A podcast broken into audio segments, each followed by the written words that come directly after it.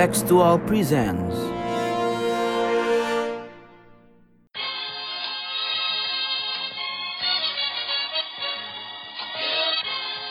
sondern wir schaffen uns unseren Staat. Mr. Gorbachev, open this gate. Together, we will make America great again. Sudah cukup bagi kita untuk mengatakan bahwa winter is coming. Selamat datang di podcast Bebas Aktif. Yoi, selamat datang. Hari ini kita uh, spesial nih ya, formasinya ada lima orang. Ada gue Ical Haikal, ada BB, ada Hafiz, ada Mas Sofan, dan ada Abid dari Perancis nih bela-belain. Kita hari ini mau bahas apa nih, Be? Kita hari ini mau bahas eh, hal-hal yang lagi ramai belakangan ini, yaitu perusakan patung-patung dan monumen. Yoi. Ini juga jadi perdebatan yang hangat ya kalau di Twitter. Iya bener, dan ini kayaknya di sini ntar bakal rame nih Hafiz, Mas Sofan. Bakal Soalnya- nih. Soalnya mereka mau debat di Twitter cuman gak enak karena segen sama uh, lapak masing-masing katanya ya. Iya. eh. Tapi kalau ternyata conference eh, mau ada debat di Twitter boleh loh ya, kabarin aja loh ya. Kita kita kita siap mewadahi kok. Kita oh suka iya, kita siap ya. Ah, betul, betul. Oke, tetap di podcast Bebas Aktif. Mr. Gorbachev, open this gate. Together, we will make America great again. Ya, sebelum kita mulai, eh, gue nggak capek-capek nih ngingetin buat teman-teman pendengar untuk jangan lupa follow eh, kanal sosial media kita di @contextual.com, Twitter dan Instagram. Terus juga kunjungi website kita dan kalau ada yang mau eh, mempublikasikan tulisannya bisa banget kirim ke kita di nanti kita bakal publikasikan di www.contextual.com dan juga eh, silakan kunjungi YouTube eh, channel kita di Kontekstual Media. Nah, B, gimana sih? Tolong ceritain eh, sebenarnya latar belakang dari permasalahan yang mau kita bahas terkait patung, monumen dan lain sebagainya. Karena eh, gerakan ini eh, sebenarnya ada kaitannya sama eh, aksi Black Lives Matter ya terus juga anti rasisme dan lain sebagainya. Hmm. Tadi nyambung dari yang udah diomongin di awal, sebenarnya kita ke kekurangan satu keyword sih selain rasisme, Oh iya, apa tuh? imperialisme, ya nggak sih, kolonialisme. iya, Jadi eh, ini dua hal yang eh, apa rasisme, eh, imperialisme ini dua hal yang sebenarnya apa ya berkaitan dalam eh, aksi eh, perusakan patung ini. Dari mulai kemarin eh, yang Columbus, yang kepalanya tuh ya, yang di dihancurin, terus eh, Leopold di mana-mana di di Belgia dicoret-coret, dihancurin. Juga yang gue dengar terakhir ini siapa namanya yang pramuka tuh Eh, Baden Powell ya. Hmm, Pudding Oh, iya. Powell ya. Iya itu itu pun katanya juga anu dihancurin tuh patungnya. Hmm. Wah itu padahal di kantor cabang pramuka di kabupaten-kabupaten ada patungnya pasti itu. Apakah berbahaya bagi kita? kita bisa jadi ya kita lihat nanti ya. Nah yang menarik ini kan ini tuh apa ya? Ini kan kita nggak bisa ngeliat ini cuma sekedar merusak patung gitu. Tapi nggak tahu nih Ya. terlihat tergantung pendapatnya nih. Sebenarnya kenapa sih ini ini bisa apa ya? Bisa terjadi dan kenapa ini patut mendapat perhatian dari kita gitu. Karena kalau kalau dari gue ya mungkin sebelum eh, kita mulai perdebatannya karena bakal ada perdebatan nih kayaknya di sini sebelum kita mulai lebih jauh karena menurut gue di sini gue ngelihat eh, toh apa sih dosanya patung berdiri gitu. Ini patung lah yang kita bicarakan gitu. Eh, Hmm, maksud gue di sini lu patung tuh cuman eh, simbol mungkin mungkin mungkin buat buat beberapa orang patung itu ya ya ya dia ada di situ bukan bukan salah patung itu ada di situ gitu loh. Yang bermasalah kan sebenarnya siapa yang digambarkan dari patung itu atau siapa yang Hmm. pernah eh, hidup di masa lalu dan melakukan dosa yang kemudian orang menganggap bahwa eh, akan ikut berdosa kita ketika Ya. kita eh, melihat patung itu atau kita memuja atau Patungnya nggak sengaja di situ ya. Ya ya oh ada ada hal-hal lain yang kayaknya nggak sengaja ya mas ya? Itu awalnya yang mau dihancurin tuh badannya mas. Tapi kena Oh, gitu. mukanya gitu loh. ini kita ngomongin patung kan Oh, iya patung. oh iya iya, iya. Tapi mungkin maksudnya dari situ seberapa seberapa signifikannya sih eh, simbol-simbol ini patung, monumen, mungkin dalam kaitannya dengan perpolitikan. Eh, mul- siapa dulu nih? Hafiz dulu? Hafiz. Eh, gimana ya? Is it morally justified to destroy eh, itu patung-patung itu, Oh, oke. those icons gitu?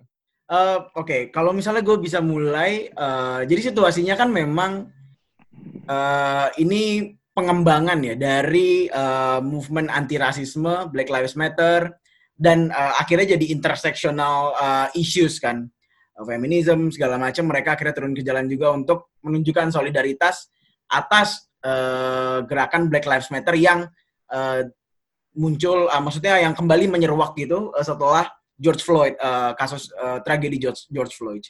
Eh, yang jadi permasalahan adalah sebenarnya eh, ada, at least ada dua poin yang aku garis bawahi dari eh, kenapa aku tidak terlalu mendukung, bahkan mungkin aku menolak ya eh, tindakan pengerusakan patung-patung tersebut gitu.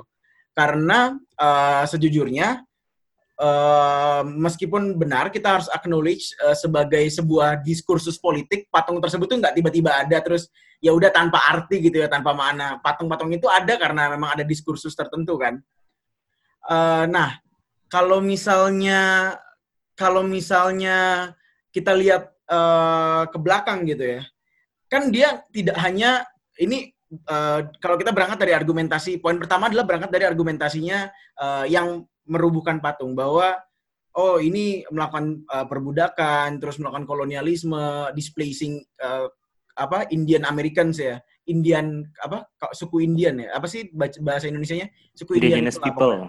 ya indigenous people of Indians di uh, Amerika Utara gitu kan. Tapi uh, balik lagi sebenarnya kan uh, alasan dia ada di dijadikan patung gitu di- dijadikan sebuah diskursus uh, berbentuk patung itu kan bukan karena itunya gitu. Tapi mungkin Columbus dilihat sebagai uh, discoverer of the new world establisher of the new world. Bagaimana uh, Columbus menciptakan tatanan uh, dunia baru yang sampai sekarang uh, mendominasi dunia saat ini gitu. Uh, Hmm, atau that- mungkin that, Churchill that proves the point. That proves the point. Seru Oke, kan udah mulai. tapi uh, tapi poinnya adalah poinnya adalah di poin pertama adalah uh, mereka itu tidak hanya melakukan hal tidak melakukan hal buruk gitu. Mungkin ya misalnya oke uh, pakai contoh Churchill deh. Mungkin uh, bagi sebagian orang bilang rasis dan segala macam, tapi kalau nggak ada Churchill, mungkin satu Eropa udah jadi uh, udah jadi orang kaum Aryan semua gitu, udah jadi isinya tentara Nazi semua gitu. Dan itu nggak proves your point, Mas, berarti kan. Uh, karena dia the the the, the apa uh, the defender of the free world terakhir benteng terakhir dunia yang bebas adalah uh, Churchill gitu. Terus misalnya uh, tadi aku baca juga ada yang namanya Thomas Guys. Dia itu uh, punya slave waktu di masa lampau. Karena ya di masa lampau umum semua orang punya slave. Tapi kenapa dia jadi patung? Oh karena dia punya uh, Guys Hospital yang mana akhirnya dia dijadiin nama juga di King's College. Jadi memang sebenarnya ketika patung itu didirikan tujuan utamanya adalah bukan karena selebrasi merayakan perbudakan tersebut gitu. Tapi karena memang ada achievement lain yang kalau tanpa mereka mungkin eh, orang-orang yang turun ke jalan itu malah nggak punya hak sama sekali buat bisa eh, tinggal atau hidup di benua Eropa gitu. Itu pertama. Kedua, eh, kalau ngomongin soal patung, yang jadi eh, yang jadi permasalahan kedua, eh, yang jadi poinku kedua adalah bahwa patung-patung itu terse eh, ada, itu kan bukan kepengen si yang orangnya itu gitu, bukan kepengen si eh, misalnya eh, Churchillnya pengen ada patung di situ, tapi itu kan sebuah perayaan dari masyarakat yang ada. Kalau misalnya buat aku ya, instead of let's say eh, bikin pat, eh, menghancurkan patungnya Churchill, kenapa nggak kita bikin patungnya George Floyd gitu misalnya, atau patungnya siapa? Yang memang eh, men- eh, merayakan eh, movement-movement yang em- inklusif gitu. Jadi oke c- kita bisa merayakan Churchill sebagai eh, patung yang menjaga free world di tahun 1945, tapi kita juga bisa merayakan patung let's say eh, Martin Luther gitu. Eh, kenapa nggak bisa berdampingan instead of menghancurkan yang satu dengan yang lain gitu? Kalau misalnya narasinya memang konfliktual, eh, karena mungkin memang ide menghancurkan patung adalah berangkat dari eh, critical teori yang memang melihat eh, dunia konfliktual gitu kan. Ya berarti akan selamanya gitu konfliktual dan eh, kalau misalnya kita mencoret patung Churchill dengan tulisan fuck white people, eh, apa itu berarti tidak mengeksklusifkan satu kelompok tertentu dan eh, mengafirmasi kelompok yang lain? Memang kelompok yang satunya mungkin lebih inferior di masa lampau atau sampai saat ini. Tapi kenapa nggak bisa berdiri berdampingan? Jadi kita bisa tahu gitu. Oh, dan itu juga mungkin bisa meningkatkan diskursus bahwa oh oke Churchill orang yang baik tapi Churchill juga orang yang buruk. Gimana caranya kita membuat hari ini jadi uh, situasi yang lebih baik gitu, Mas. Jadi itu kenapa uh, patung itu harus dihancurkan. Mungkin Sebentar Mas Sofan. Sebentar ya Mas Sofan. Sebentar ya. Kita kita kasih dulu ke Mas Abid nih. Mas Iya. Abid pasti ada Ke gua. Iya dong. Ini spesial Iya. soalnya spesial. ya boleh terima kasih loh jadi menurut gue memang soal patung ini kan terkait dengan politik memori atau politik ingatan bagaimana suatu komunitas atau negara menempatkan sosok atau narasi penting dalam sejarahnya yang kemudian diproyeksikan ke arah masa depannya kayak misalkan eh, Churchill di eh, Inggris gitu untuk menampilkan citra bahwa eh, Inggris dapat bersatu dan bisa kalau bersatu bisa mengalahkan eh, fasisme Nazi waktu itu. Lalu juga eh, patung-patung eh, Christopher Columbus yang sangat kontroversial tentu saja karena itu menjadi awal mula eh, perbudakan dan eh, kolonialisasi di Amerika Utara. Tetapi pemaknaan awalnya, sebagaimana yang dibilang Hafiz tadi itu mungkin pemaknaan yang sifatnya itu lain, yang yang eh, berada pada zamannya. Kalau poin gue melihat politik ingatan itu, eh, gue pada dasarnya eh, lebih lebih fokus kepada narasinya alih-alih patungnya itu sendiri. Menurut gue daripada gue setuju dalam sama Hafiz padahal eh, pada pada hal-hal berikut yakni misalkan patungnya menurut gue nggak perlu benar-benar dihancurin banget. Tetapi keterangan atau narasi yang dibawakan mengenai patung itu yang menurut gue harus di- dilengkapi yang menjadi lebih kompleks. Kita oke mengatakan bahwa Churchill menyelamatkan eh, Inggris dari dari serbuan fasisme eh, Nazi waktu itu, tetapi kita juga nggak bisa me- eh, menafikan fakta bahwa ada kata-kata atau perilaku dia yang cukup rasis pada saat itu di zamannya. Uh, nah itu menurut gua caranya adalah melengkapi uh, melengkapi melengkapi narasi itu gitu. Karena apa ya sejarah it it it happened in the past, tapi the way we understand it yang menurut gua sekarang itu matter gitu. Dan itu nggak selamanya, gue setuju sama Hafid, nggak selamanya itu adalah perayaan. Bisa juga itu menjadi pelajaran juga gitu. Menurut gua uh, uh, misalkan juga meng- mengapa menurut gue patung-patung itu tetap penting tetapi bisa memiliki arti lain eh, karena menurut gue eh, it- masyarakat juga bisa jadi belajar bahwa bahwa ada kalanya ide yang dominan pada suatu periode tertentu itu ide yang salah. Nah itu kadang-kadang orang lupa. Gitu. Gue pengen Ya. masuk ke Indonesia tapi kayaknya nanti dibahas Ya. waktu Nanti eh, di segmen apa, dua aja, kedua jangan ya. Tapi ditaruh jangan ditaruh di pinggir jalan.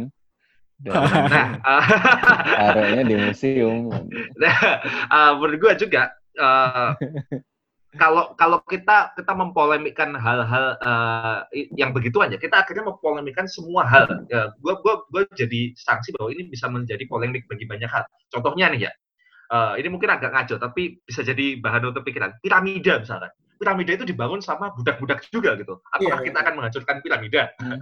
Atau ini deh, ini mungkin bukan patung tapi sesuatu yang kita lalui misalkan. Ini mungkin agak ngaco ya, jadi mohon maaf mendengar kalau itu terdengar ngaco. Ini karena gue uh, benar-benar uh, thinking out loud. Tapi apakah sistem anjir, yang dibangun ketika membangun piramida itu masih berlanjut dampaknya sampai Tunggu sekarang? dong, sabar Tunggu dong, dong, tunggu dong. Tunggu dong. Menurut gue di, di, di, di, di banyak hal di, di, di apa namanya uh, banyak hal uh, yang kemudian itu masih uh, masih masih resonate dengan dengan situasi yang sekarang. Menurut gue akan terlalu terlalu capek kalau kita nanti menghakimi uh, meng- menghancur menghakimi dan kemudian menghancurkan uh, situs-situs bersejarah atas atas uh, atas ide yang kemudian dominan sekarang. Gue setuju sih kalau uh, apa namanya bahwa kita juga harus jujur bahwa ada hal-hal yang sifatnya rasis, ada hal-hal yang sifatnya itu kompleks ter- terhadap uh, figur atau patung orang tertentu gitu ya. Tetapi Hmm, menurut gua uh, menurut gua tugasnya adalah sekarang itu melengkapi narasi itu gitu dan membangun misalkan patung-patung yang misalkan lebih lebih relevan di masa kini gitu. Menurut gua itu sih. Hmm. Itu dulu deh. Gue pengen dengar dari Mas Sofan nih. Silakan Mas Sofan. Gas. Ya, thank you for the passionate defense uh, kepada patung-patung itu gitu ya. Sudah cocok. Uh, nggak, nggak, ini, ini ini ini uh, ini gua sama ini gua sama Hafiz jadi terdengar kayak Raja Namrud ya. iya. Nanti gue tinggal ngasih kalung ke patung yang paling gede. Wah. Wow. BB roaming. Gimana mas? Gimana mas? Jadi uh, menurut gue uh, ada yang perlu ditegaskan di sini. Yang ketika kemudian para demonstran itu menghancurkan atau setidaknya mem, apa ya mencoret-coret patung-patung itu yang dibenci bukan cuma individunya, bukan individunya yang mau di dihancurkan atau dibunuh kembali di situ gitu ya. Uh, kalau gue mau pakai analogi, gue mau bilang uh, apa ya imperialisme yang kemudian di dalamnya termasuk juga pelembagaan dari ras, rasisme ya. Uh, rasisme itu kan bukan sekedar prejudis. Rasisme itu uh, prejudis yang dilembagakan gitu ya untuk uh, tujuan politik ekonomi tertentu. Gitu. Yang itu dulu di, ya pada masa imperial, uh, imperialisme dan kolonialisme ini adalah bagian dari bagaimana mekanisme eksploitasi itu dilakukan. Uh, jadi kenapa kemudian patung-patung ini menjadi uh, sasaran dari para demonstran bukan uh, sekedar si patungnya sendiri yang sedang dihancurkan itu bukan patungnya. Ini kayak kalau kita pakai analogi Harry Potter, uh, kolonialisme atau imperialisme itu kayak Voldemort. Uh, dia itu banyak ya?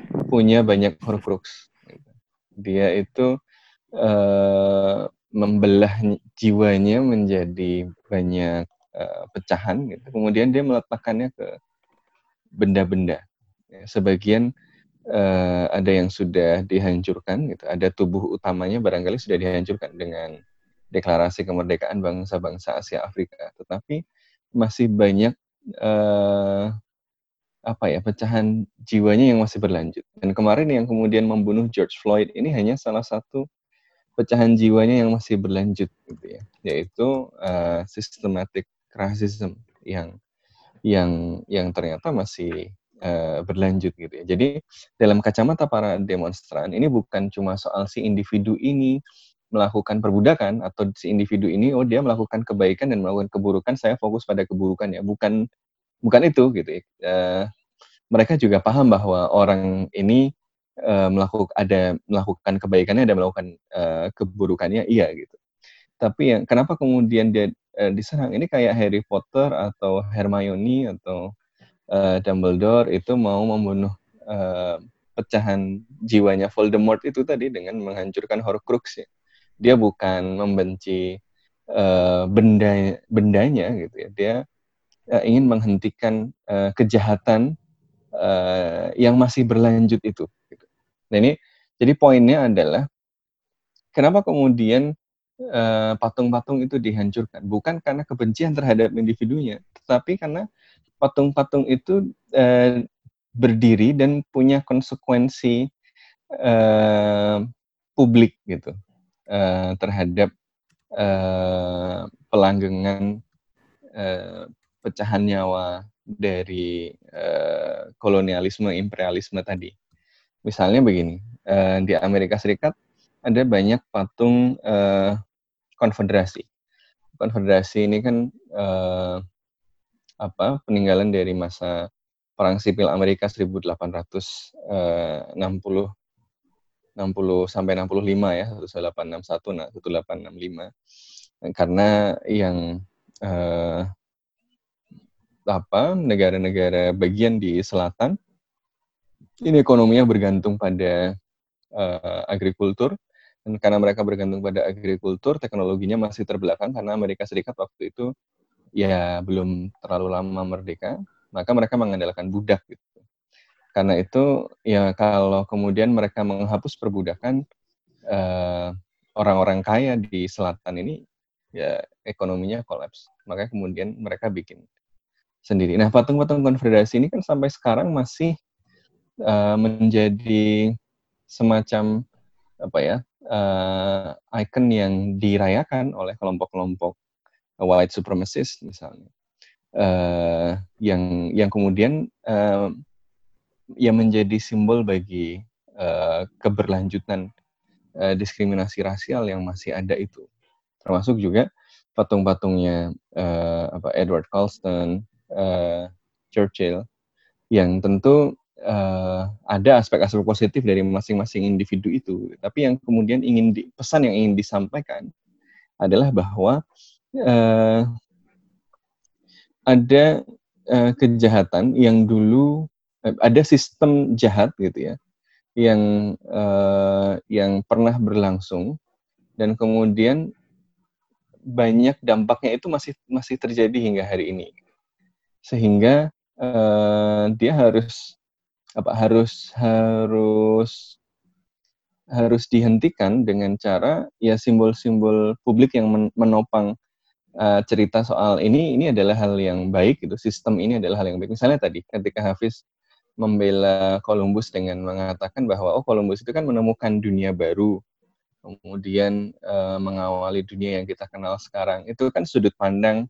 dari orang-orang Eropa gitu ya. sudut pandang dari orang-orang Amerika. Gitu. Tapi buat uh, mereka yang uh, apa yang mengalami uh, penyingkiran masif setelah kedatangan Columbus itu kan narasi yang berbeda. Narasi yang berbeda ini yang yang kemudian tidak muncul disupresi dengan uh, kemunculan simbol-simbol di ruang publik itu. Uh, jadi apa? Uh, kemudian kalau tadi ditanya kenapa nggak dibuat patung yang lain aja biar narasinya lebih kompleks gitu atau seperti kata dibilang sama Abi tadi kenapa nggak ditulis aja kalau begitu misalnya Columbus begini tapi juga menyebabkan ini atau Churchill melakukan uh, hal baik ini tapi juga melakukan hal buruk ini gitu. Nah itu juga sudah uh, jadi perdebatan lama kan. Uh, misalnya contoh soal si Edward Colston ini kelompok-kelompok uh, anti rasisme uh, itu sudah lama misalnya menginginkan mengganti tulisan di uh, di plakatnya patungnya si Edward Colston ini. Tetapi uh, faktanya adalah bahwa proses ini tidak mudah. Ternyata memang orang-orang yang mempercayai bahwa gagasan-gagasan uh, yang dulu dianggap benar dan sekarang misalnya ternyata sekarang juga nggak dianggap salah juga oleh sebagian orang. Masih ada juga orang-orang yang percaya white supremacy gitu loh. Dan uh, itu ditunjukkan dengan uh, ya pembelaan terhadap uh, ya cerita tentang uh, Colstonnya itu misalnya. Uh, jadi dipisahkan atau contoh yang barangkali paling dekat sama kita adalah tentang uh, Go the Codes ya tentang uh, kereta emas. Jadi kereta emas ini adalah kereta yang digunakan oleh uh, raja atau ratu Belanda ketika mereka mau ngasih pidato tahunan di uh, parlemen setiap uh, bulan Selasa bulan September uh, Selasa kedua atau Selasa ketiga bulan September uh, itu dari tahun 1903 uh, mereka apa pidato lah kira-kira gitu. Nah ada saat dalam pidato itu uh, mereka pergi berangkat dari istana negara ke ke kantor parlemen uh, itu diarak pakai kereta emas ini. Keretanya bagus sekali tapi ada satu bagian yang uh, yang buat kita mungkin agak bikin mikir gitu ya. Karena di dalamnya ada gambar uh, seorang perempuan kulit putih yakni ratu yang menggambarkan kira-kira merepresentasikan Belanda sementara di sekelilingnya ada pembantu-pembantunya, lalu di depannya atau di uh, dekatnya ada orang-orang kulit hitam dan kulit sawo matang yang kemudian mempersembahkan macam-macam hasil bumi gitu. Uh, sementara uh, pembantu-pembantunya si ratu ini ngasih buku, ngasih apa macam-macam. Ini kan sebenarnya uh, apa ya?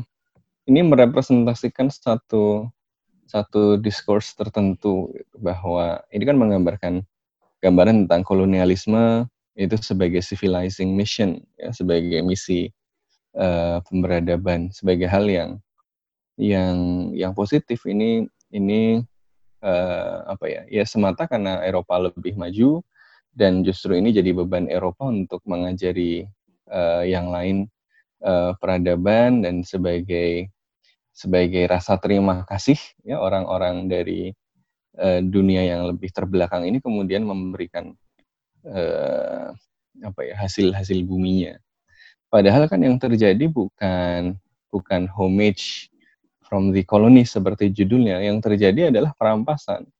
Yang terjadi adalah Belanda kere tahun 1830 karena eh, pasca revolusi-revolusi di Eropa, dia butuh duit banyak, akhirnya melakukan tanam paksa. Yang itu membunuh jutaan orang. Eh, dari situ Belanda jadi kaya raya lagi gitu ya. Jadi eh, apa ya? Jadi gambar itu bukan cuma gambar, dia itu merepresentasikan uh, uh, gam apa ya uh, gambaran tentang suatu suatu masyarakat gitu. Misalnya apakah kolon kolonialisme itu uh, progres atau atau bukan gitu ya? Apakah kita mau mengakui bahwa kolonialisme itu yang sering dipandang sebagai masa kejayaan Eropa, masa kejayaan Inggris, masa kejayaan Belanda itu dibangun di atas uh, eksploitasi yang luar biasa terhadap orang-orang lain. Gitu. Nah masalahnya kan gini, kita, mungkin patung-patung itu nggak perlu dihancurkan kalau uh, kalau kita semua sudah jelas paham tahu bahwa uh, kolonialisme itu uh, memang merusak dan dampak-dampaknya diakui dan kemudian dampak-dampak dari kolonialisme itu sudah sama-sama coba kita atasi. Tapi bagaimana? Tapi ini nggak bisa dilakukan kalau uh, tadi Horcruxnya ternyata masih hidup kayak Scott Morrison uh, kemarin bikin rame misalnya dengan mengatakan bahwa Australia nggak pernah ada perbudakan tuh. Uh, di Australia nggak pernah ada perbudakan. Uh, lalu ada yang post di Twitternya kan foto-foto orang aborigin dirantai kayak binatang. Kalau ini namanya bukan perbudakan apa namanya? Jadi politisi-politisi kita, politisi-politisi mainstream atau Mark Rutte. Mark Rutte, Perdana Menteri Belanda ketika disarankan oleh uh, aktivis untuk misalnya memindahkan panel-panel yang uh, bercerita tentang homage of the colonies tadi itu, uh, yang ada orang pakai belangkon, pakai surgeon, pakai eh pakai beskap gitu tadi, uh, menyembah si uh, apa perempuan kulit putih tadi dan mempersembahkan banyak makanan, dia komentarnya, itu kereta yang bagus. Apakah kita mau menulis ulang sejarah? Bukan. Kita bukan mau menulis ulang sejarah. Kita mau yang yang diinginkan adalah uh, penceritaan terhadap sejarah yang lebih utuh, gitu. Pengakuan bahwa uh, misalnya kolonialisme itu bukan hal yang patut dirayakan, Eh, kalaupun dia ada eh, hal-hal positifnya, hal-hal buruknya ini harus diakui, harus dikonfrontir uh, sebagai sesuatu yang yang diakui. Masalahnya kan enggak gitu. Jadi masalahnya itu kenapa dihancurkan? Karena narasi yang melanggengkan diskriminasi itu masih masih dilanggengkan gitu masih dipelihara. Dan salah satu cara memeliharanya adalah dengan memunculkan ikon-ikon ini yang membu yang kemudian membuat cerita uh, yang ingin dibangun uh, narasi mainstream yang mengabaikan suara orang-orang yang tertindas tadi itu uh, jadi dominan gitu. Uh, jadi ikon-ikon itu ada di situ bukan nggak sengaja, itu di situ karena uh, karena ada satu satu bayangan di kepala yang secara sadar atau tidak sadar itu merayakan uh, sistem yang menghadirkan diskriminasi tadi. Gitu. Jadi uh, apa uh, ini yang kemudian meng menghadirkan uh, apa ya ke keinginan untuk menyampaikan pesannya dengan keras. Karena proses-proses ini kan sebenarnya sudah uh, berlangsung lama, tapi tapi sering kali berlarut-larut gitu ya. Uh, sehingga ya akhirnya mumpung ada kesempatan pesannya disampaikan dengan keras gitu. Jadi kalau gue menurut gue ya tidak semua kemudian patung harus dihancurkan. Ini kan pesan keras aja disampaikan bahwa ada sistem yang salah, yang sistem itu masih berlanjut dan kemudian eh, apa eh, masih di masih diglorifikasi dengan berbagai simbol. Maka saatnya kita eh, menghentikan glorifikasi ini. Orang biar sadar bahwa Leopold itu eh, raja yang bikin Bel Belgia kaya, tapi harusnya dia tidak dirayakan karena dia bunuh 10 sampai 15 juta orang loh. Orang itu uh, di anak untuk mencapai target uh, apa produksi anak-anak anak-anak para pekebun itu, buruh-buruh perkebunan itu dipotong-potong, dimutilasi kemudian dikirimkan ke keluarganya. Masa iya uh, yang seperti itu dirayakan. Uh, jadi uh, apa ya? Kalaupun uh, nanti di ditulis, misalnya dipasang kemudian ditulis macam-macamnya ya, pastikan yang ditulis di situ uh, representatif dong. Uh, masa ditulisnya yang baik-baiknya doang. Masalahnya keinginan untuk menulis lebih seimbang pun nggak berhasil berhasil. Jadi uh, karena apa? Karena uh, ternyata narasi mainstream itu masih dominan. Ya tadi itu contohnya uh, di Australia perdana menterinya aja bilang Australia nggak pernah ada perbudakan gimana uh, dan ini ini di banyak negara begitu gitu ada pembelaan gak nih Mas Abid dulu Mas Bibi. Bibi, Bibi kayaknya mau Iya, ngomong tuh. Bibi belum ngomong sih. Oh, enggak, enggak ada. Enggak, enggak. Gak mau BB bagian latar belakang. Tenang aja, Mas. Oke. Iya, Pembelaan. Doang aja di sini. silakan, silakan. Ya menarik poinnya Mas Sofan. Eh, tapi Mas kalau misalkan yang di eh, yang disasar adalah bukan patungnya kok, tetapi eh, adalah idenya gitu. Atas kenapa Hmm. patungnya yang diserang? itu sih pertanyaan.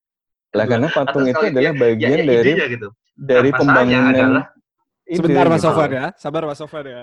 Nah, kan me- menentukan bahwa sejauh mana uh, patung A merepresentasikan atau dijadikan pretext untuk uh, ide-ide negatif selanjutnya itu menurut gua sesuatu yang uh, rada susah untuk menentukan berapa kadar uh, kadar patung A me- melanggengkan uh, ide ide apa gitu sih. Dan menurut gua uh, yang menjadi masalah adalah bagaimana kita kemudian me- mengukur kadar eh, kadar oke kalau yang misalkan udah udah real ya kayak Raja Leopold itu kan udah fix nih ini emang kacau deh orang nih. Atau eh, apa namanya yang yang benar-benar punya eh, slave yang ribuan dan menindas gitu kan udah kita hakul yakin dan konsensus kalau itu itu kurang kurang ajar gitu ya.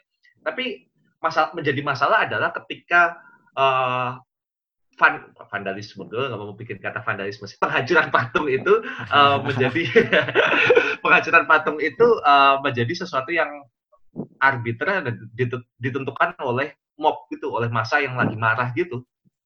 Kayak misalkan lagi-lagi gue salah satu yang rada gue apa ya gue rada sedih sebenarnya itu ya patungnya Churchill ya.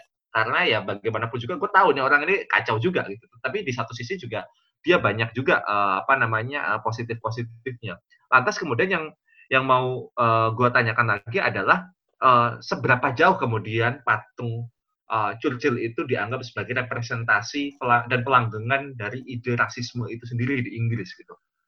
Eh, hmm, tidakkah itu juga melawan eh, tidakkah patung Churchill itu juga merupakan menandakan bahwa ini melawan dengan fasisme. Fasisme itu juga sangat-sangat diskriminatori Ya, yang rasis by design gitu.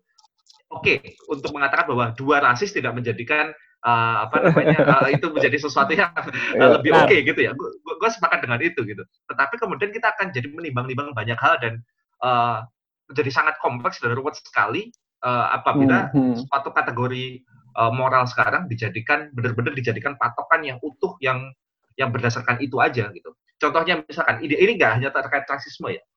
Oke kalau kita misalkan sekarang ngomongin tentang seksisme, wah itu nanti menjadi sangat eh, sangat kompleks sekali gitu. Gua nggak mengatakan bahwa eh, gua mendukung seksisme apalagi rasisme. Gue sangat sangat anti terhadap dua ide tersebut. Tetapi kemudian menentukan kadar itu terhadap satu figur tertentu atau satu patung tertentu itu menjadi sangat repot gitu. Hampir Mhm. kayak misalkan kalau di masa lalu kita ngelihat sejarah di masa lalu hampir semua pahlawan laki-laki itu punya kadar seksisme sedi- sesedikit persen pun pasti ada gitu. Apakah kita akan menghancurkan itu semua Mhm. karena kita menganggap bahwa sekarang ide eh, apa namanya ide misoginis itu menjadi masih dominan. Terus kemudian kita menganggap bahwa oh patung-patung Hmm. itu adalah pretext terhadap itu semua. Nah, menurut Hmm. Hafiz gimana, Hafiz? Eh, Kok menurut Hafiz? dia minta dia minta banta- bala bantuan dulu. Mas. Sorry ya. kan eh, apa yang Mas eh, Abid bilang dengan ada aku juga mau nambahin beberapa hal. Tadi kan Mas Sofwan itu Hmm. menggunakan contoh eh, gambar eh, perbudakan yang eh, terjadi di masa kolonialisme Indonesia ya. J- idenya menjadi eh, terlalu loose ketika kita eh, melihat ada suatu gambar yang harfiah bahwa apa eh, ada orang berkulit sawo matang memberikan ses- eh, upeti atau sesajian ke orang berkulit putih yang tampaknya ada di kelas yang lebih atas. Itu kan jelas bahwa gambar ini eh, adalah sebuah hal yang bermasalah gitu di masa lampau gitu dan mungkin eh, kalau misalnya eh, untuk kasus yang itu gitu atau untuk kasus eh, seni-seni yang lain yang menggambarkan eh, rasisme eh, no eh, menggambarkan kolonialisme sebagai eh, sebuah hal yang positif itu mungkin bisa kita eh, bisa kita pahami mengapa gambar itu tidak layak untuk ada di saat ini dengan moralitas standar moralitas saat ini gitu. Tapi Hmm, ketika hmm. kita ngomonginnya patung yang tidak mm, secara eksplisit sama sekali menjelaskan apa itu dan apalagi di dalam patung tersebut terhadap eh, terdapat beberapa nilai yang mungkin kontradiktif. Tadi ada yang oke ada slavery-nya, tapi ada ada positifnya, ada a- itu kan eh, tidak menggambarkan eh, bagaimana patung itu dimaknai juga tergantung siapa yang Ya, memaknai ya, ya. tersebut gitu kan. Ketika Ya, ketika the- ketika ket- ketika veteran perang tahun 45 melihat Churchill dia kan sangat eh, sangat membara bahwa oh ini dia yang mungkin memberikan ken- kendali apa eh, perang pada saat itu yang membuat dia memenangkan perang gitu dan mungkin orang saat ini tidak melihat Churchill sebagai itu tapi itu kan jadi dilematis karena tidak ada pemaknaan eksplisit dalam patung-patung tersebut tidak seperti eh, gambar yang Hmm, mungkin hmm. terpampang di dalam kereta Belanda itu itu satu Em, kedua, Hmm, hmm. kalaupun memang misalnya ada patung itu dimaknai sebagai uh, hal yang negatif, konotasi yang negatif, kenapa uh, patung-patung uh, bukan patung-patung, tapi kenapa patung Marx itu belum dihancurkan? Uh, apa setuju gua. bertanggung jawab atas uh, banyak diskrimin diskriminasi yang mungkin mungkin Mas Sofwan relate dengan kasus Uighur yang masih ada di Cina saat ini Hmm, itu ada pemikiran Marx di dalam Cina hari ini gitu atau Korea Utara ya, ya, ya. Soviet Very interesting Marx point. tidak diserang gitu. Apa memang ada politik parsial yang sebenarnya ada di balik perang ini? Jadi apakah ini memang moralitas atau sebenarnya hanya politik parsial yang di- yang berusaha mem- membuat narasi lebih eh, dari apa yang sebenarnya mereka eh, mereka kampanyekan gitu, bilangnya eh, demi kebaikan bersama padahal sebenarnya memang ya mereka eh, pro Marx saja. Dan ini lucunya adalah ketika kita eh, hmm, ketika kita melihat bahwa patung Lenin di Rusia sendiri itu sudah dihancurkan eh, Yep. di beberapa di tahun 2014-an gitu. Tapi ketika eh, ketika kita ngomongin Marx gitu eh, atau ketika kita ngelihat eh, simbol-simbol kiri di di negara-negara barat itu tidak dihancurkan, eh, mungkin sebenarnya eh, di situlah indahnya eh, kebebasan di negara barat gitu bahwa oh yang kiri yang kanan diberikan kebebasan untuk punya simbolnya masing-masing tanpa harus merusak satu sama lain gitu. Nah ini yang terakhir. Keputusan. Iya, iya. Ini poin yang Iya, terakhir. tuh bagus tuh. Poin yang Hmm, terakhir hmm, hmm. adalah uh, soal survival. Uh, di tahun Hmm. tersebut, uh, ketika Columbus nyebrang ke Amerika, dia tidak berpikir soal oke membuat dunia baru dan segala macam. Dia ingin melanggengkan ke, ke- uh, memperluas kekuasaannya. Konteksnya di masa tersebut, Sriwijaya juga memperluas kekuasaan, Demak juga memperluas kekuasaan.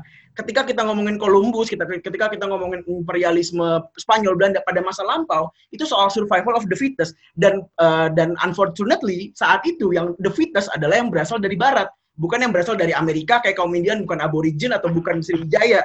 Jadinya ya pemenang perangnya adalah mereka gitu. Jadi ketika Columbus uh, tahu dia pergi ke Amerika dia nggak tahu siapa yang harus dihadapi di Amerika tapi dia ketemu Indian dan Indian akhirnya terdisplace dari wilayahnya karena dia kalah perang jadi memang konteksnya di masa lampau itu bukan soal siapa yang menjajah apa seperti apa yang kita pahami saat ini bahwa oke Indonesia mau ke Timur Timur eh, itu tandanya menjajah gitu. Tapi eh, pada masa lampau memang survival of the fittest konteks masyarakatnya perang itu bukan hal yang tabu tidak seperti hari ini kita udah 70-an tahun tanpa perang. Di masa lampau setiap hari ada perang bahkan eh, di wilayah em, di wilayah paling damai di dunia saat ini dari tahun 1815 Eropa Utara itu masih perang saat itu Denmark dengan eh, eh, utaranya dengan Swedia dengan eh, dengan ya sesama Eropa Eropa Utara masih perang gitu. Jadi memang ada konteks yang berbeda yang mungkin kalau kita lihat pakai standar moralitas saat ini agaknya kurang tepat. Gitu sih, Mas. Tapi apakah Mas kita Sofan, perlu merayakan itu? Ya. Itu eh, Ini- hal yang- oh, hal yang Mas Mas Sofan, Mas Sofan. Gue denger Hafiz kayak denger Ben Safiro loh, asli. Enggak berarti berarti Abid eh, ini keputusan yang tepat kalau friend. Enggak, tapi tadi poin bagus tuh. Karl Marx, patung Karl Marx tuh. Ayo gimana?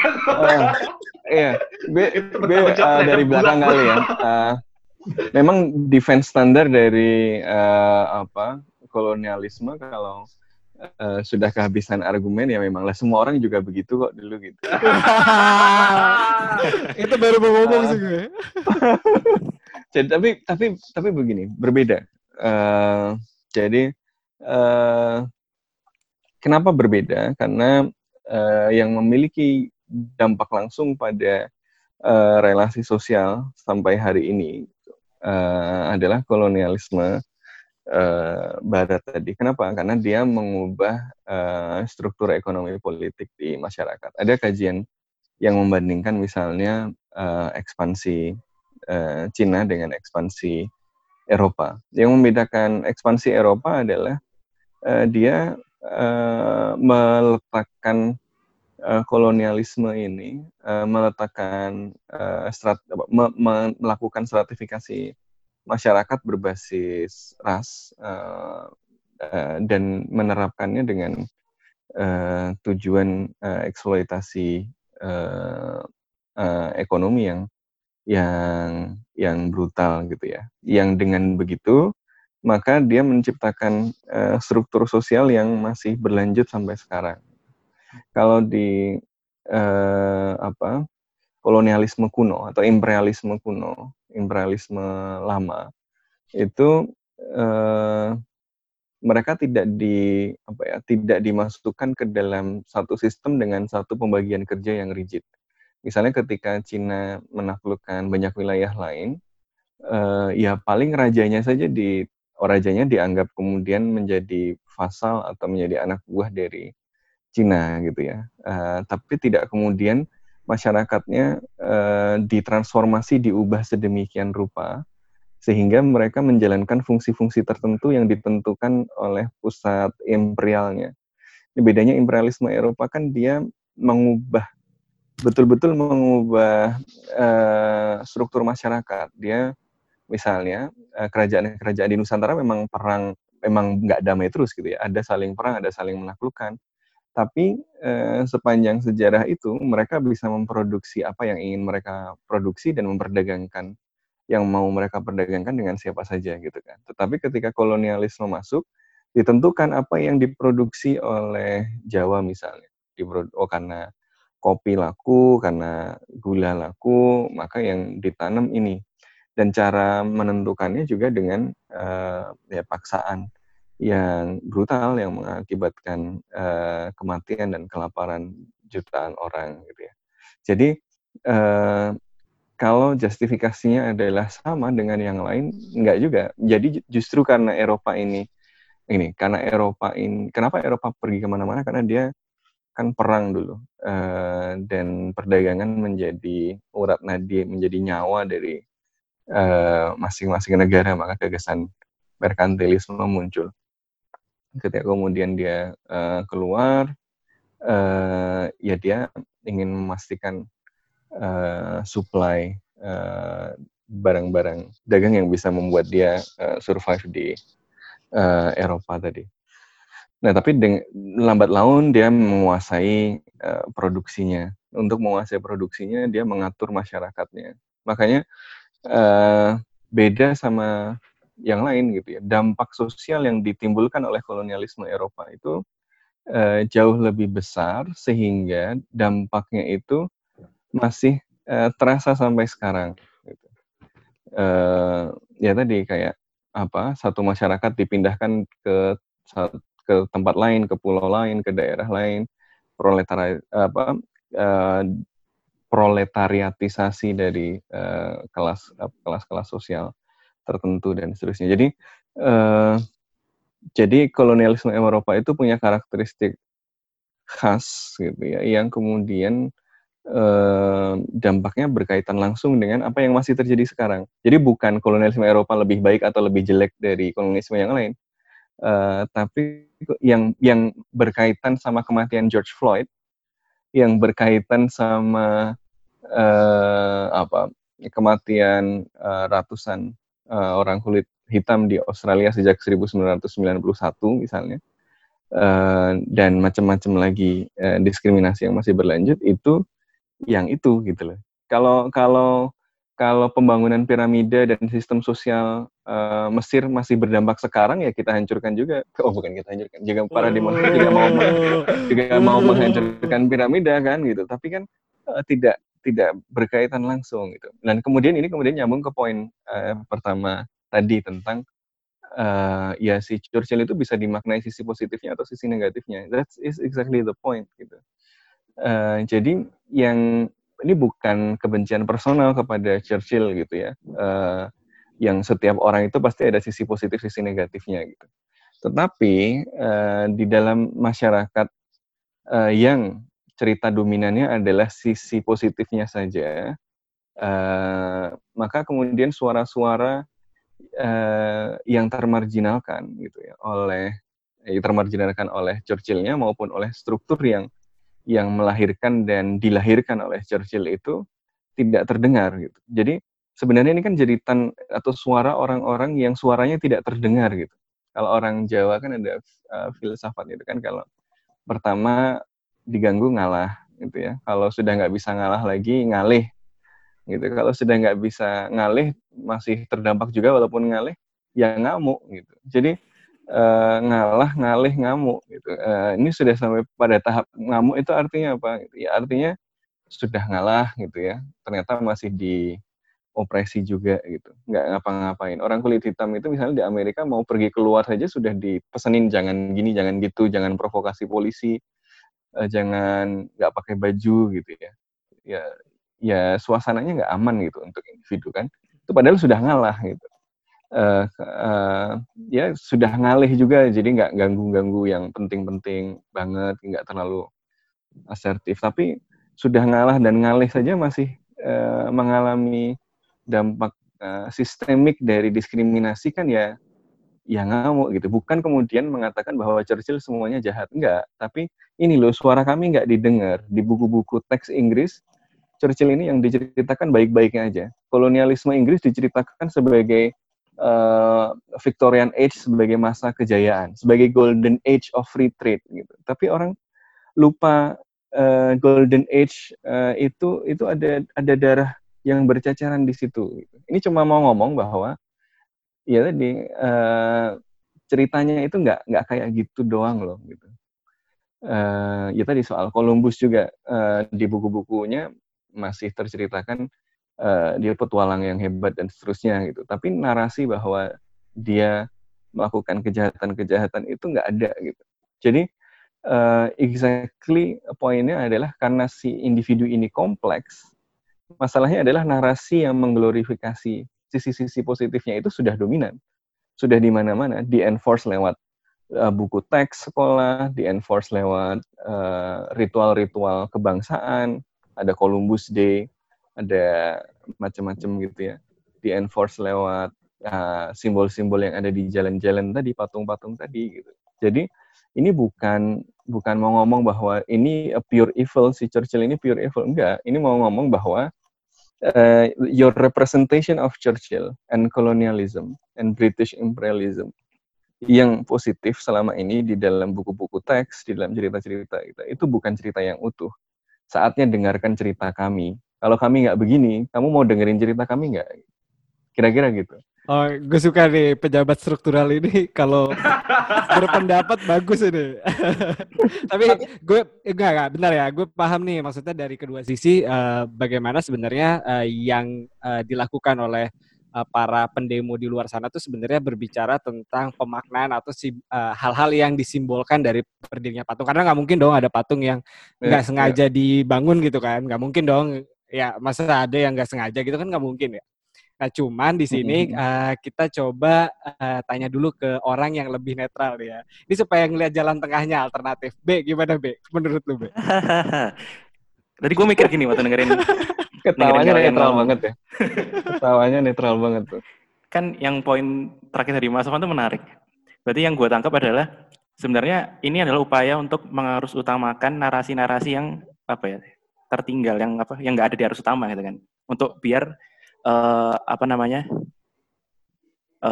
s- representasinya utuh gitu nggak nggak cuma setengah-setengah tapi apakah dengan eh, apakah usaha yang digunakan dengan cara merusak itu bisa jadi bumerang eh, bagi tujuan revolusioner yang mau dicapai gitu. Apakah itu tidak akan itu menjadi kontraproduktif?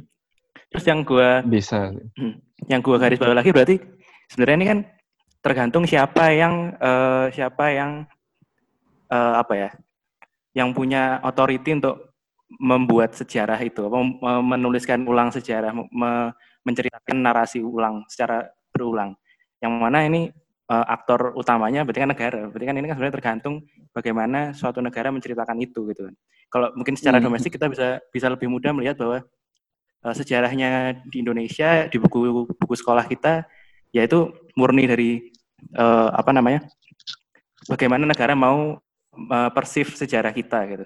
Tapi kalau ini udah urusannya dengan eh, imperialisme, rasialisme yang sifatnya apa ya kosmopolit gitu yang udah global, itu akan mungkin itu yang kelihatan relasi kuasanya antar ne- negara yang yang kayak Mas Wan bilang yang apa yang western yang yang negara-negara yang eh, negara besar, negara yang mantan koloni, kolonial dengan negara yang enggak. Gue ngelihatnya gitu sih. Terus sama satu lagi yang yang dari gue kepikiran gara-gara gue nanya tentang masalah kontraproduksi, eh kontraproduktif apa enggak itu. Sebenarnya yang membuat eh, topik ini lebih keangkat itu karena objeknya patung kalau menurut gue. Kelihatan benda fisiknya gitu. Sebenarnya ada simbol-simbol lain yang sebenarnya se- seharusnya setara sama patung, eh, tapi nggak terlalu gede kalau diangkat sekarang ini. Misalnya hari raya, bukan hari raya agama Hmm. tuh, hari raya apa ya? Hari peringatan lah, commemoration. Di Amerika di US itu kan ada ini ya, Columbus Day nggak sih kalau nggak salah? Iya betul betul. Eh, memperingati eh, kedatangan dari Columbus itu di US, Iya, Asia, terus di iya. beberapa negara Amerika Latin kalau nggak salah Dan juga di iya. Austral Australia juga ada apa? eh, Australia Day itu ya. Hmm. Australia Day atau apa itu Hmm. namanya? Nah, terus itu kan eh, banyak kelompok yang eh, apa nggak setuju dengan itu kan. Akhirnya mereka bergerak eh, bergerak untuk eh, apa namanya merusak, berusaha untuk mengubah narasi yang ada. Jadi di- diubah eh, masyarakat sipil berusaha untuk mengubah itu menjadi Hari Indigenous eh, People, ya kan? Nah ini Ya, ya. kalau gue lihat ini eh, memang nggak bisa dibandingin sama perusahaan patung dan lain-lain, tapi gue lihat ini cukup Sama, ini sama. ya narasinya cukup lebih, maksudnya lebih berhasil gitu kalau gue lihat karena walaupun gue nggak tahu sekarang apakah udah diadopsi apa belum secara resmi sama negara, tapi eh, eh, hal-hal kayak gini tuh apa ya lebih rasanya lebih didengar gitu lebih mudah untuk diterima oleh masyarakat secara umum gitu kalau misalnya mau dibandingin Hmm, hmm. gimana Iya. gue pengen mencoba untuk menegaskan posisi dari teman-teman yang ada di sini nih. Eh, kira-kira apakah eh, perusakan patung ini bentuk tindakan kriminal atau bukan? Hmm. Terserah dari Tindakan kriminal dulu. itu apa? Eh, misalnya kayak, misalnya kan Eh, soalnya em, kalau di sini ada kan Ini apa? legalitas dan ilegalitas itu kan berkaitan dengan kekuasaan. Iya. Makanya Jadi, gue eh, yang yang gue sesuatu- tanya, yang gue tanya di sesuatu sini adalah disebut- apakah itu kriminal atau bukan? ya kalau kriminal eh, as in eh, melanggar hukum ya itu melanggar hukum gitu loh. Eh, tetapi ya tadi sekali lagi eh, eh, legalitas dan ilegalitas itu kontekstual itu eh, power sensitif gitu jadi Ya, menurut gua, eh, menurut gua pertanyaannya bukan eh, apakah ini eh, kriminal atau enggak, tapi apakah ini justified atau enggak. Mungkin pertanyaannya lebih ya morally justified atau enggak Oh, Nah, iya, itu. iya, iya. Ayo, menurut Mas Sofan apa, Mas? Eh, kalau menurut gue gini eh, ini tidak ideal Singkat Tapi- aja, Mas. Singkat aja. Enggak, ini tidak ideal tapi morally justified karena eh, pesan-pesannya tidak bisa sampai dengan cara-cara lain. Ini gini, pertama harus dipahami bahwa ini situasi apa ya uh, immediate gitu. Orang sudah gini, peristiwa George Floyd ini bukan yang pertama dan barangkali bukan yang terakhir, ya, karena ketika demonstrasi saja represi dari polisi kan luar biasa gitu ya, uh, sehingga uh, apa ya uh, orang tidak melihat bahwa mekanisme formal yang normal yang yang idealnya dilakukan itu bisa bisa menyampaikan pesan itu. Misalnya tadi patung Edward Colston, patung atau misalnya Columbus Day atau misalnya eh, simbol-simbol lain yang merepresentasikan uh, gagasan yang yang yang coba ingin diubah oleh kelompok-kelompok yang dimarginalkan ini, ini nggak nggak nggak pernah bisa efektif gitu loh. Uh, di parlemen berlarut-larut, ya, bahkan mau mindah patung aja berlarut-larut. Mau mindah patung Leopold II itu yang yang jelas-jelas uh, clear kejahatan kemanusiaannya itu uh, itu saja susahnya minta ampun gitu loh. Uh, mau nambahin yang dibilang Abid tadi tulisan bahwa oh raja ini telah membunuh 10 juta orang itu kan nggak juga nggak mudah ternyata gitu loh.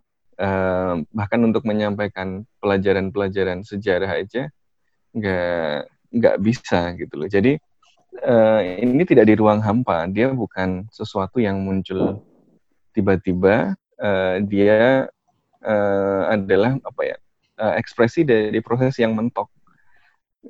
Orang-orang uh, marginal ini merasa dimarginalkan, uh, mereka bersuara, suaranya nggak dapat uh, resonansi juga, nggak dapat ruang di ruang politik mainstream. Ya tadi itu contohnya pejabat-pejabat dominan seperti Mark uh, yang uh, menganggap nggak ada masalah dengan Golden Coach, uh, seperti Scott Morrison yang menganggap bahwa tidak ada perbudakan di Australia, seterusnya. Itu kan artinya uh, struktur status quo ini masih ya masih mengabaikan suara-suara uh, dari kelompok-kelompok yang merasa uh, dipinggirkan oleh sistem uh, kolonialisme, imperialisme dan dampak-dampaknya hingga sekarang gitu kan. Jadi ini ya ini ekspresi kemarahan tadi. Ya tadi ini sudah tahap terakhir, sudah ngalah, sudah ngalih, sudah ngamuk gitu loh.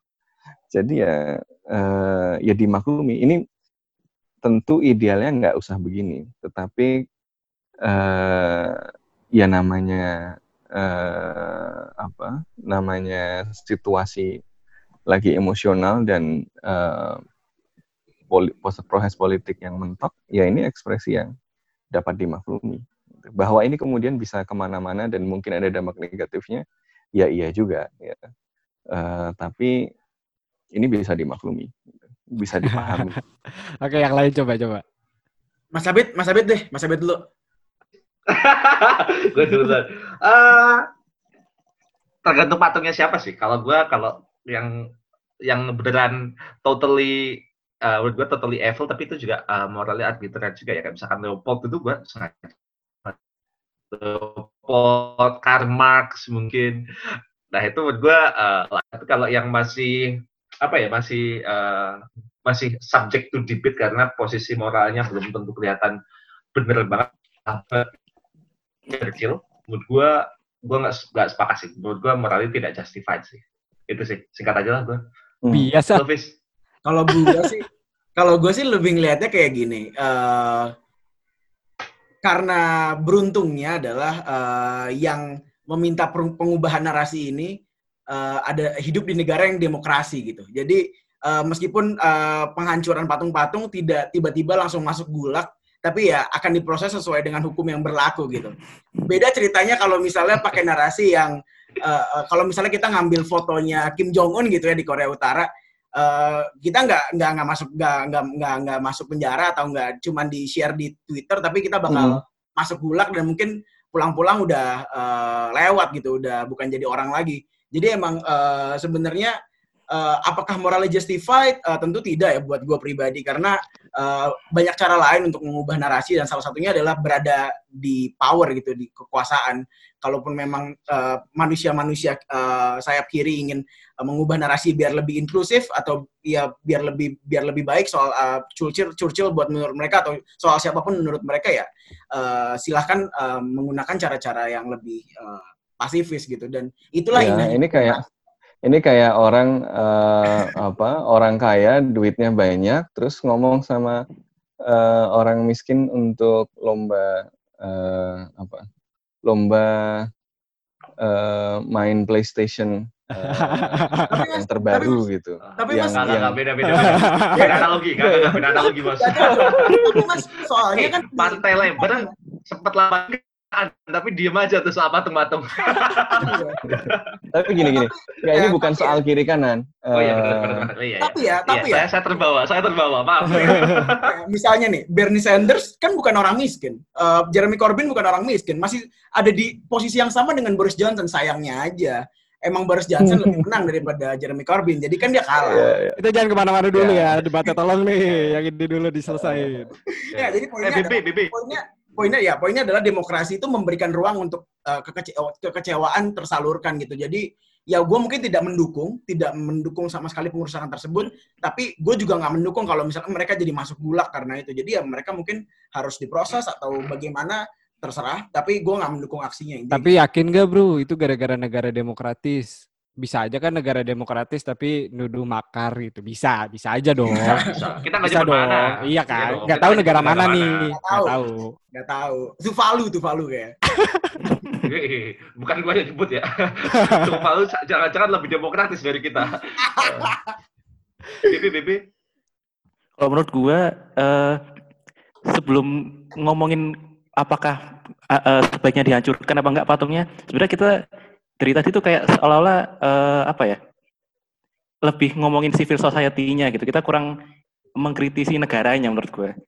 Kalau menurut gua ya, karena menurut gua ini kan sebenarnya patung ini kan salah satu simbol dari banyak simbol yang eh, menurut gua dimonopoli sama satu aktor gitu yang atau paling berkuasa ya kan kalau di domestik berarti negara gitu kalau eh, ya anggaplah eh, di domestik ya negaranya gitu nah kayak sekarang aja sejarahnya kita itu kan memang apa ya, ya ditulis sama yang punya otoritas gitu kan nah kalau menurut gue sebenarnya balik lagi eh, problemnya karena ada narasi tunggal itu loh sebenarnya Mm-mm. Nah, Ya, antara ya itu tadi Ya. eh, disuruh menang politik dulu. Ini kayak kayak novel diharapkan menang sidang gitu kira-kira. Oke, udah, udah, udah ya, cukup ya debatnya ya. Kita akan eh, masih banyak sebenarnya yang bisa dibahas mengenai patung dan monumen dan perubuhan dan perusakan dan lain-lain.